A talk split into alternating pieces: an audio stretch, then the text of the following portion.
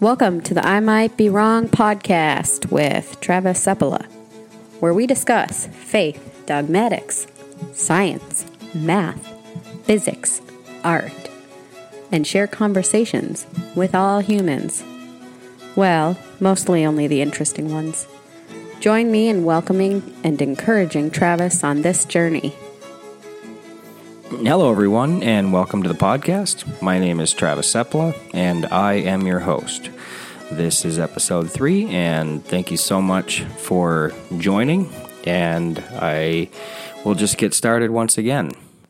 So, recently I was part of a conversation, and in the conversation, I had somebody say that they felt like the best type of leaders were people who were reluctant leaders and and so this developed into a really interesting um, topic because I disagree.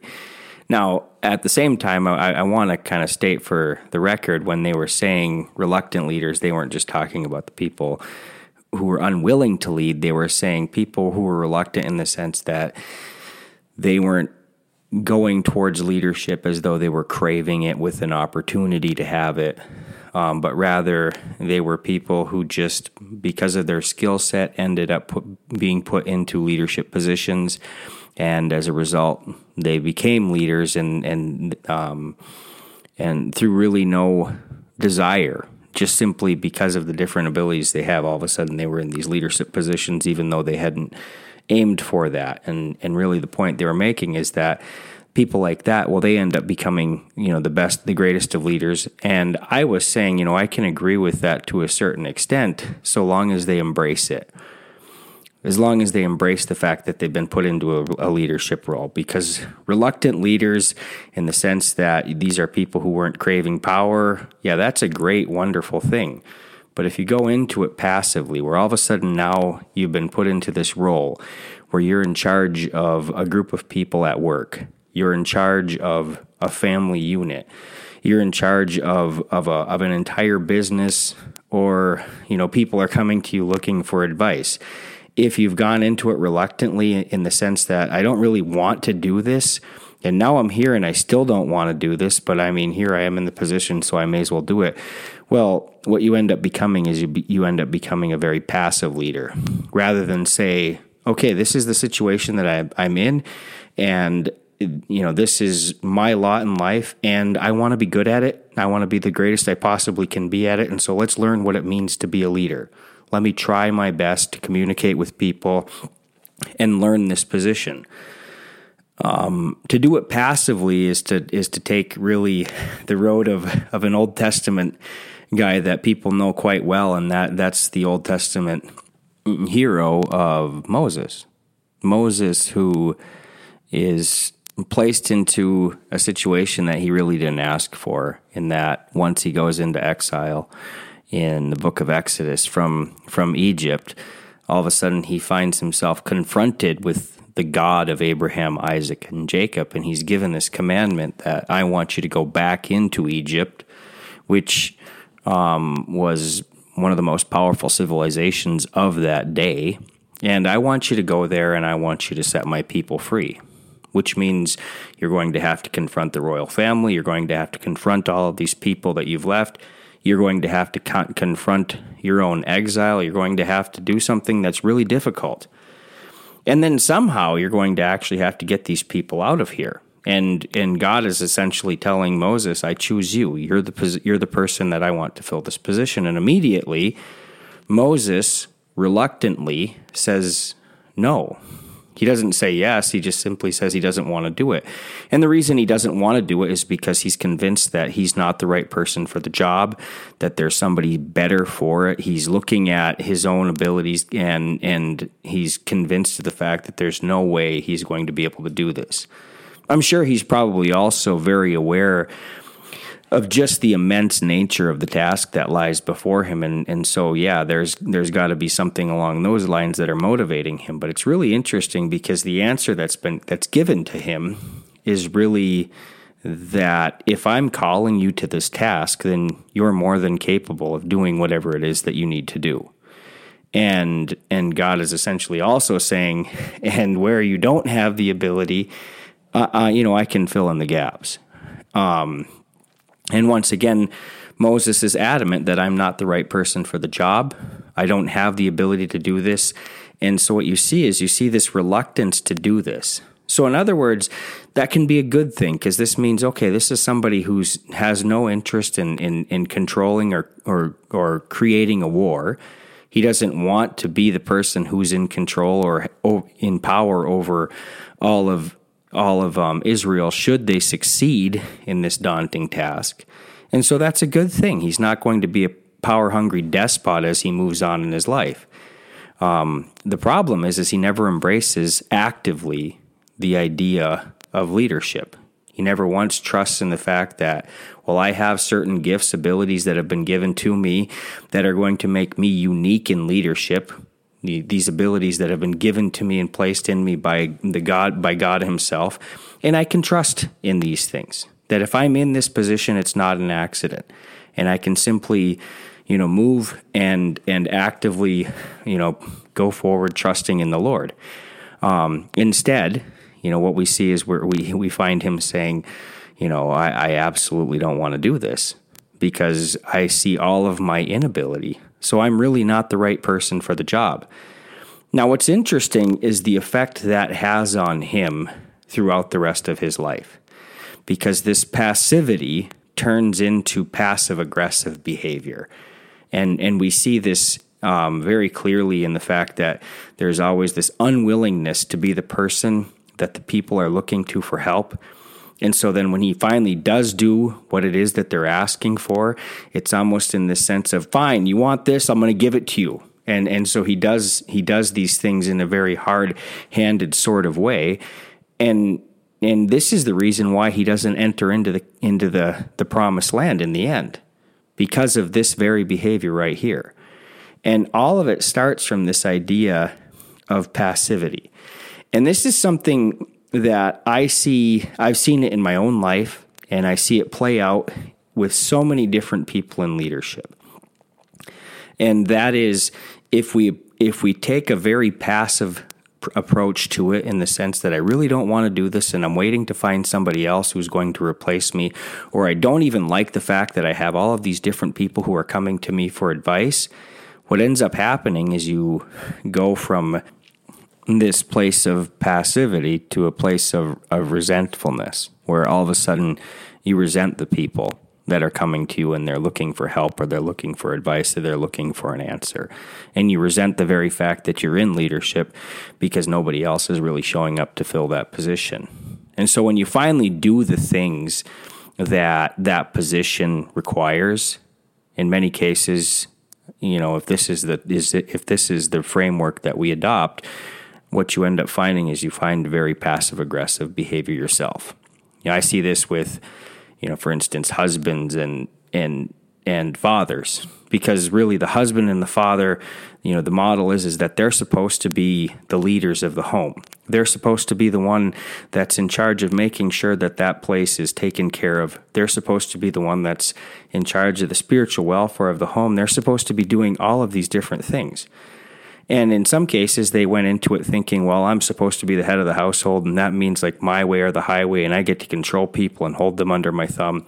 And, and, you know, those people are terrible. Don't get me wrong. That's the idea of a very, that's like, that is the idea of a controlling dictator slash despot who just wants to, to hold people under their thumb, abuse them whenever they feel like doing it, you know, and, and, and that's a terrible way to go about your life. But just as terrible is to go into it with this understanding that well I didn't really I don't really want to do this anyways. I don't want to be the one that's that's responsible for all of these different things, you know. And and so as a result, you know, instead of you know embracing that role when you finally do things whether it's taking care of something maybe that that your wife was asking you to do or or taking care of a problem that maybe you know your child has rather than do it with a with joy in your heart and, and bringing that to the table it's it's with this very hard-handed sort of fine here you want me to do it I'll do it. Okay there. Are you happy now? Well of course they're not happy now because there was nothing kind about that. And you can just see the resent and feel the resentfulness behind that kind of behavior And and it's interesting because you know that kind of behavior can creep into every facet of our life if we allow it to. And that's really important to kind of identify because maybe that's where you're at. Maybe you're in a maybe you're in a role where you have different people who are looking to you for advice or you have different people who you actually are in charge of. And and the problem, one of the biggest problems you might have is that, you know, you didn't ask for this. You didn't ask for this, and so I didn't ask for this, so why is it that they're coming to me? And the reality is is that, you know, who cares if you didn't ask for it? The better question is is is there some advice? Is there a way that I can act and, and move and especially as a Christian? The one thing I always say is like, well, you know, why I would always ask as a pastor is, does the Bible actually have something to say about this? And it's really interesting. It does. It does. And and and it's actually in the words of Jesus Christ himself. You know, he addresses leadership. He addresses it in a very interesting sort of way though. He doesn't say like, "Oh, it's a bad thing to be a leader" or anything like that. It's more the sense of, "Hey, I mean, if you want to be a leader, within the kingdom of God, you need to understand that those roles they exist, but they don't exist like the way you see them playing out in the world around you. In other words, you see the different princes and rulers of this world, and you see the different people that are put into places of authority. And what they do with that authority is they wield that authority over people and they enjoy it. They use it to control people. They use it just to absolutely do whatever it is that they want to do with people. And as a result, you know, they crave that opportunity. Um, and really, that's not leadership. Now, nowhere does it does Jesus say, "So don't be leaders." He simply defines it in a different way he says that if you want to be a leader within the kingdom and if you want to do it the way that I'm teaching you to do it, then that means you're going to become a servant to everybody. Your life is going to be lived taking care of the people around you and making sure that their needs are met. And and really, this is such an interesting thing to me because um, I've gone through business school um, and studied economics, studied finance, and and one of the things that you do when you're going through schools is you see all of these different ways, business models that can be set up, and so you have the idea of like these different management pods. You have the idea of like a hierarchy. Um, there's ideas of like really loose structure, um, and and it's only been more recently that people have begun to understand the importance of actually just having good relationships with people. And yet, at the same time, that there actually has to be leadership there, and there has to be um, the greatest of leaders are actually the people that have the ability to have relationships with everybody around them, to know what's going on in their life, and to take care of, of those people. And that's so counterintuitive. But I want to encourage any one of you that if you really want to have, you know, see that, you know, see see what this does, then then try it out. You know, and and and it's not that difficult, honestly. It just means that okay, you have people that are underneath you. There, you have people who that who you're in charge of. Okay, well, get to know them. What are their needs? What are the different areas of their life where they need help? Where, where is it that they're struggling? Because your job is to serve them, it's to take care of them. Um, and I know, I mean, it sounds so counterintuitive because, like, why would I do something like that? Well, I just want to share a story with you um, for anybody who's listening. And it has to do with a really good friend of mine, very successful businessman. Um, and he started doing this probably about five years ago. Um, it's 2020 right now. So yeah, about but yeah, right around five years ago, and this was coming out of the recession. He was really all of a sudden his business was taking back off again. He he really felt really good about where he was at, um, but he wanted to have a different relationship um, with his employees. And what he really wanted to do was he wanted to take some of the people that were working with him because he was growing quite quickly, and he wanted to put them into more management roles rather than look for outside hires. And so he was wondering, how can I do that? And he looked to the message that was in the Bible, and it's just a really simple thing where it basically says if you're going to be a leader, within my kingdom. And he just assumed, okay, I'm a Christian. I'm going to just assume that it's not just strictly applying to church. It's not just strictly applying to my family. This applies to anything that I do with, as a Christian. And so if I have people who are looking to me for help and I've been put in this place where, where there are actually people who are looking up to me, then God's put me in a place of leadership. And all he really says is you're going to minister and, and take care of people. So I'm going to do that. That's where I'm going to start. And and it was really simple things. Like all of a sudden he he sat down with his employees and and in one case he he would just meet with them um, and it wasn't like he was doing these big prayer meetings or Bible studies or whatever else. He did something that was actually far more interesting, I think, and that was he got to know them and what was going on in their lives, um, how how their marriage was, and how how their relationship was was with their kids, and how's everything going on at home. And he found out that a lot of his workers had, you know, a lot of really difficult things that they were going through. One of them had um, some medical bills that that were unpaid. Um, another one had, um, you know, him and his wife were down to one vehicle, and they were trying to kind of figure that out. One of them, one of them was dealing with some some pro- some childcare problems, trying to find a babysitter, and so he just decided, you know what, I'm going to start here. I'm going to take care of this stuff, and so it was. I'm going to pay pay my workers' medical bills off for him. Um, and I'm gonna make sure I'm gonna go out and he found another car um, for for this other worker, and and then he found knew of a couple of people that um, were were looking for babysitter work. Interestingly enough, and and so he met the needs of those workers, and what he found out is almost instantaneously, like their performance on the job changed dramatically. And initially, he thought that the reason it had changed on the job dramatically is because, well, I took care of them. And so now they're just trying to repay me.